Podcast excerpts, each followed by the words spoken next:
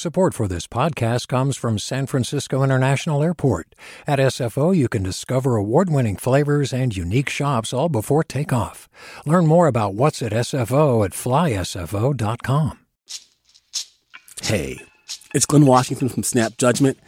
And if you love what you're hearing, and I know you love what you're hearing, please consider becoming a KQED member get special access to cool events, behind the scenes footage, and so much more. Plus, you'll sleep better at night knowing you did your part for the community you depend upon. It's in you.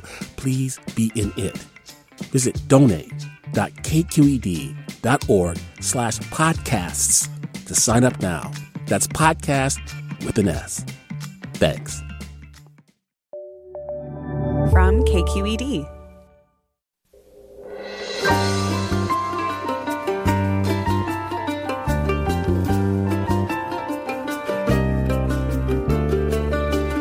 From KQED Public Radio in San Francisco, I'm Michael Krasny. Demonstrators gathered in San Jose, Oakland, San Francisco, and across the country last night after a grand jury brought no charges against Louisville police for Breonna Taylor's killing. We'll talk about the decision and the protests with Oakland civil rights attorney John Burris. And later, the federal response to the pandemic and how the nation is faring in its fight against COVID 19. This follows a grim milestone as the country's coronavirus death count passed 200,000 this week. What's the outlook as the Bay Area opens up and flu season approaches? And what do changes at the FDA mean for the rollout of the vaccine we're all waiting for? That's next, after this news.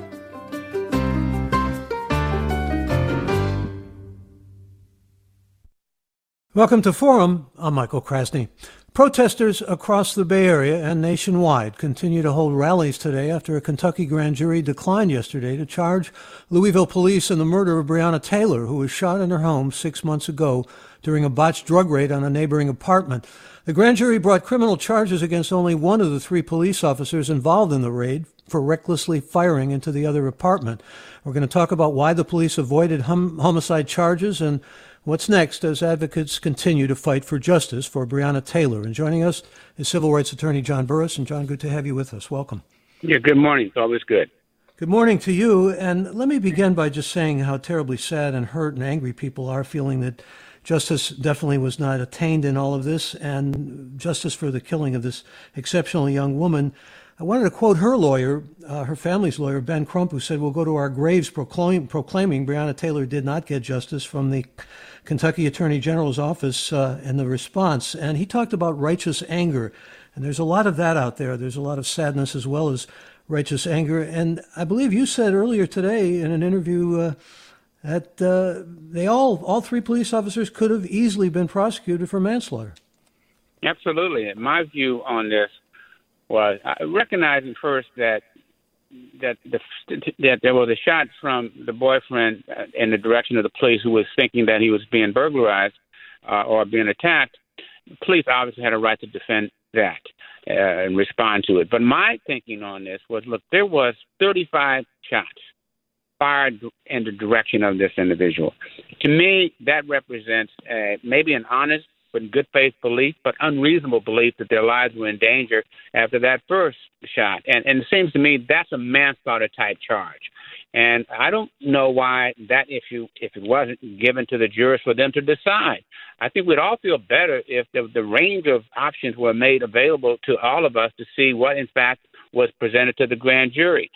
These are serious issues for the African American community and all communities because at the end of the day, when you see a young person get killed who wrongfully and unjustifiably, you need to know that there's some way of justification for that, and whoever did that had to pay a price for it.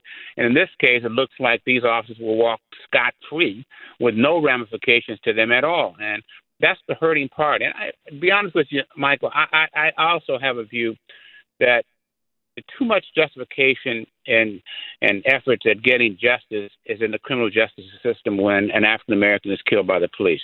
It rarely rarely happens. I've been involved in one or two cases where there's been some indication, but uh, the expectations are, are high, they're legitimate, but it always fails. And all it does is create anger, and then on top of anger, on top of anger. And so we are now, Breonna, Breonna Taylor is really a function of a number of cases that this anger has built up over a period of time uh, where there's been no prosecution in cases where clearly it should have been. So this is just one case in a microcosm of all kinds of cases. And it's hurtful, certainly to me as a prosecuting uh, a lawyer and, and been involved as both a DA and a defense lawyer and a civil rights lawyer uh, to see this kind of situation take place. There seems to be and could be some political motivations involved here, given the nature of the prosecutor, but we don't know that.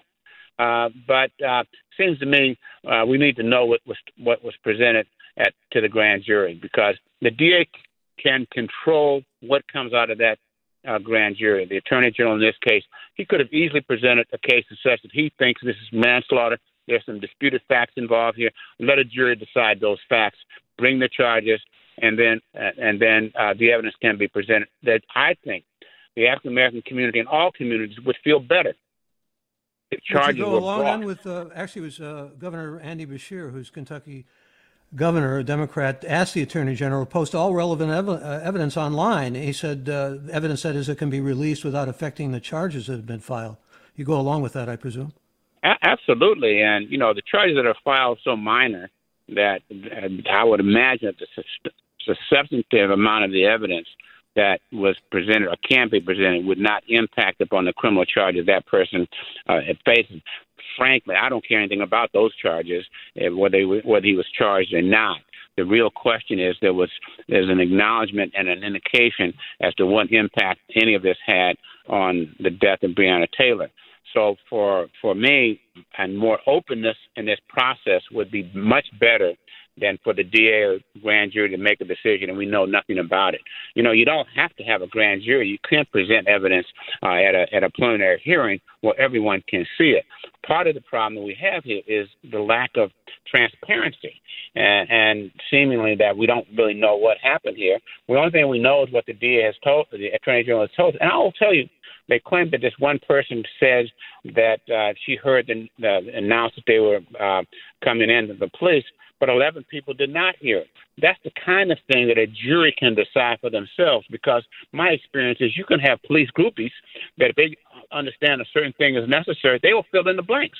And, and I'm on saying is that that's the kind of thing that should be subject to cross examination where other people can see it. But when it's presented in a one way by the uh, Attorney General, uh, there's little confidence that you can have that all that evidence has been presented, particularly particularly uh, when you have the prosecutor who is a, is a, a political operative who is seeking to have greater uh, opportunities and ambition as it relates to the Republican Party. So that causes skepticism in and of itself. The Attorney General, Daniel Cameron, actually said his heart breaks. He is a protege of Mitch McConnell's. He's also uh, someone who said uh, criminal law is not meant to respond to every sorrow and grief, and he said uh, it was not a no knock warrant. And I'm wondering what your response is to his basic argument that it was justified because uh, they got fired on first.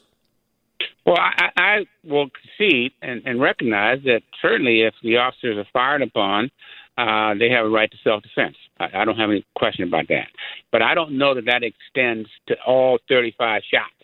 And that's my point. I mean, I that certainly they have a right to self defense and they have a right, but I don't think that's the end of the question uh, or the analysis as as as the prosecutor seemed to suggest, because 35 shots along the way, there should have been some acknowledgement that this doesn't make a lot of sense we're firing all these times and nobody else is firing. And, and, and so to me, that requires some analysis of what really took place in terms of what that caused all these 35 shots to take place that's where I get to the point of okay, you had a good faith belief at the outset, but at some point in time it became unreasonable, and that's where I see the manslaughter charge coming in.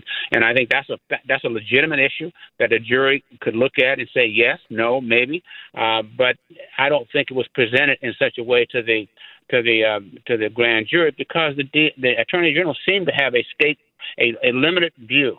A shot was fired at the police. The police had a right to respond that's the end of the discussion. And we're saying I don't think that that's right at all, particularly given the number of shots that were fired. We're talking with civil rights attorney John Burris. And what's your response to the decision? You can actually join us now. I'll invite you to do that. Uh, you can join us by uh, emailing us, forum at kqed.org, or getting in touch with us on Twitter and Facebook. We're at KQED Forum. And uh, please feel free to be part of the program. I'm getting some responses now, and uh, Here's a listener who said, uh, Could you start with a really simple explanation of what indictment means? I don't understand what it means and why they're saying there are no charges. Although, uh, John, I think it's important to clarify there were charges. There were charges of firing into the home next door, which had people inside, white people inside. Uh, but those were the only charges.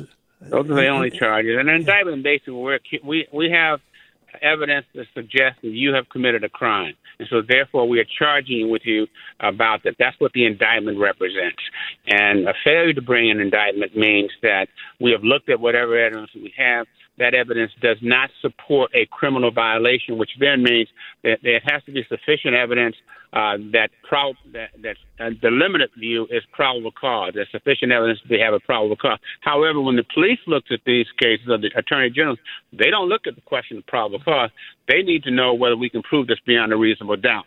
And that's the difference that we see in criminal cases uh, involving the police than I see in other cases where people are charged on probable cause and not necessarily on the belief that, that at the time they have all the evidence. Because truth of the matter is, evidence does come in later. You do your investigation, and in the course of that, other evidence will come in. So it's not uncommon to bring a charge when you don't have all the evidence, but you have sufficient evidence to bring a charge, which is probable cause. That obviously could be done in, in this particular case if the DA and the Attorney General wanted to do so. What about the FBI investigating this uh, federal law violations figure into this? And I'm also interested in getting your thoughts about the fact that the lawsuit that was filed uh, by uh, Breonna Taylor's mother, uh, Tamika Palmer, which was settled last week and agreed to pay $12 million, also included enacting police reforms. How likely and is that to happen, and what do you actually well, anticipate? I actually like the I absolutely love this settlement with the police reforms because when you look at a case like this, and we always do, you want to know how can you prevent this from happening in the future. And so you look and see what what was the breaking points here, what were the leverage points with this cause, and so one of which they looked at the no knock uh, argument and, and, and said we're not going to have those in the future. You can have other kinds of investigations that that have uh, where you look to see if you've done your due diligence in a way to make sure. Because this is a case where you know they were looking. There was really an ex boyfriend who wasn't living there, had not been there in a long time, so was it really recent evidence that you had to make this kind of decision? So it's a due diligence question. But I also just generally like the idea of reforms. I, I hope that the police uh, will follow up on them. The problem with it, of course, is not a court order, but if there's an agreement amongst the parties, I like in good faith that they will try to do that. Uh, that that's important. Now, in terms of a federal you know, this is a, a case where you look to see if there are federal civil rights criminal violations. That's a very high standard. Rarely does the federal um, U.S. Attorney's Office, the Justice Department bring these kind of cases. I have not seen hardly any under the present um, administration, attorney generals, because they're because there's sort of an interest in not doing that, uh, not um, uh, evaluating police to see if they're engaged in, in misconduct. That has certainly been the operating principle. But even not, if on a federal criminal civil rights violation. It's a specific intent to violate someone's civil rights. That's John Burris with us, and let me read a couple comments that are coming in. We're going to have to go to a break in a minute here, but I want to give uh, some listeners uh, some attention here. One listener writes, I live in Oakland and I was part of the protest downtown last night. The anger is visceral and people are just fed up with everything. And Michael tweets, The problem is the system that allowed the police to enter Breonna's apartment after midnight. The search warrant gave them the legal right to be there, and once fired upon, the police had the legal right to shoot back. It's just a tragedy. And I should mention from our newsroom today at 11, there will be a press conference in downtown Oakland called by Cat Brooks and other activists gathering in front of a mural dedicated to Breonna Taylor. They're inviting the black women of Oakland to come and demand an end to the war on our lives. John Burris, thank you so much for joining us. Good to have you. My pleasure. Take care. Thank you. When we come back, we're going to talk about COVID. Stay tuned. I'm Michael Krasny.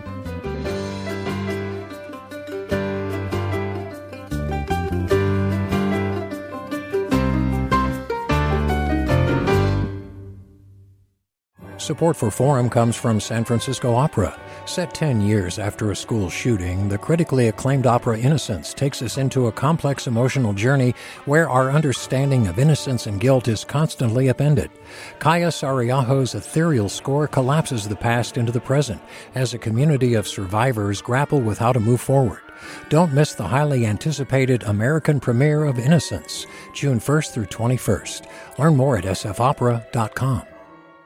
We've all got those parts of our house where the internet just won't go. Well, if you had wall to wall Wi Fi from Xfinity, you could worry less about dead spots. Because with wall to wall Wi Fi from Xfinity, you get fast speeds, reliable connection in every room, and power for all of your devices, even when everyone's online. That's wall to wall Wi Fi only with Xfinity. Restrictions apply, not available in all areas, actual speeds vary all over the country. We need to improve reading in Wisconsin. Schools are changing the way they teach reading. I'm calling for a renewed focus on literacy. We have gotten this wrong in New York and all across the nation. And it's happening because of a podcast. I think your podcast has changed my life. And I'm going to share this podcast with everyone I meet. Sold a Story investigates how teaching kids to read went wrong. New episodes of Sold a Story are available now.